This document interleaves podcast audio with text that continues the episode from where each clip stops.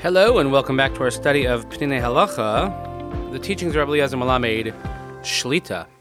I hope everyone had an enjoyable and meaningful Chag HaShavuos, and here in the northeast of the United States, a nice weekend off, a holiday weekend here in America. So we had Shavuos going into Memorial Day, and of course, we remember those who served our country and gave everything so that we can enjoy the freedoms that we enjoy. But we will continue with our learning as we're going to come to a conclusion of this topic this week, im yirtzeh Hashem, bli neder, and then we'll move on to the next topic. Haven't yet decided, but always open to suggestions. So the next chapter is Hazmanat Emet.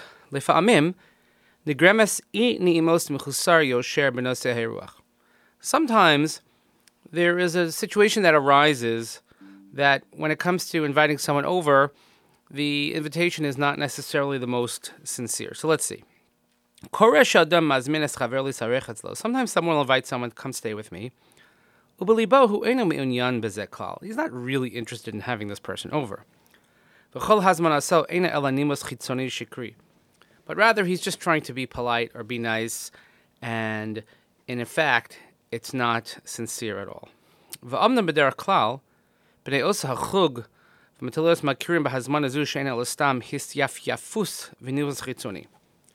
Generally speaking, people know. Oh, come stay with me, be with me. They know it's not sincere. They're just talking or just saying it to be polite. Most people will understand that someone is just trying to be decent, even though he doesn't really mean it. However, there are those people that don't understand that nuance. They don't get the subtlety. And they think that the person who's inviting them really does want them to come. And only once they actually do come.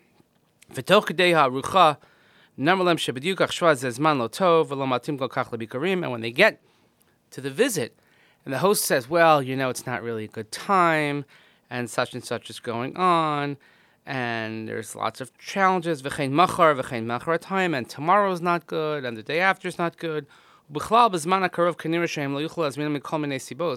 And they say, well, can I come the day after, next week? Well, that doesn't really work either, and all different types of reasons are given.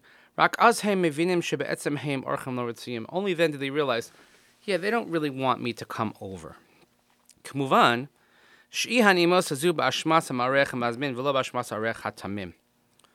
the fault here lies, says the Rav, with the lack of manners of the host, not with the pure minded guest. The Rambam writes in Hilchos Deos, also.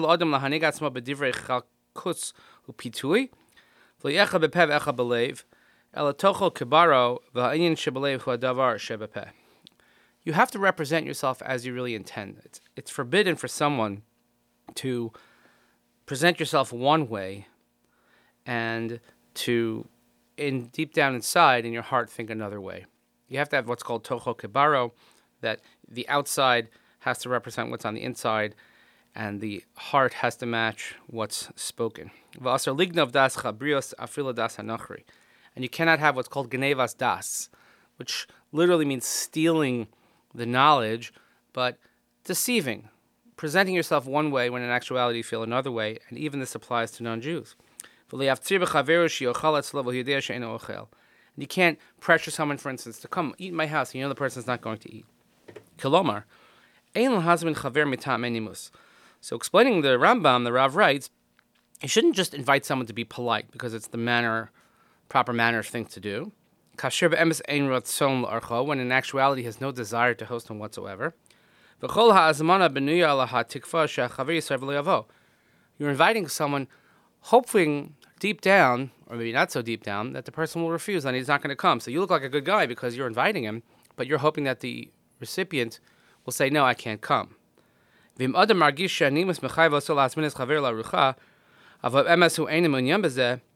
If a person thinks that decency requires him to invite his friend for a meal or to come stay over, but in actuality he's not interested in this.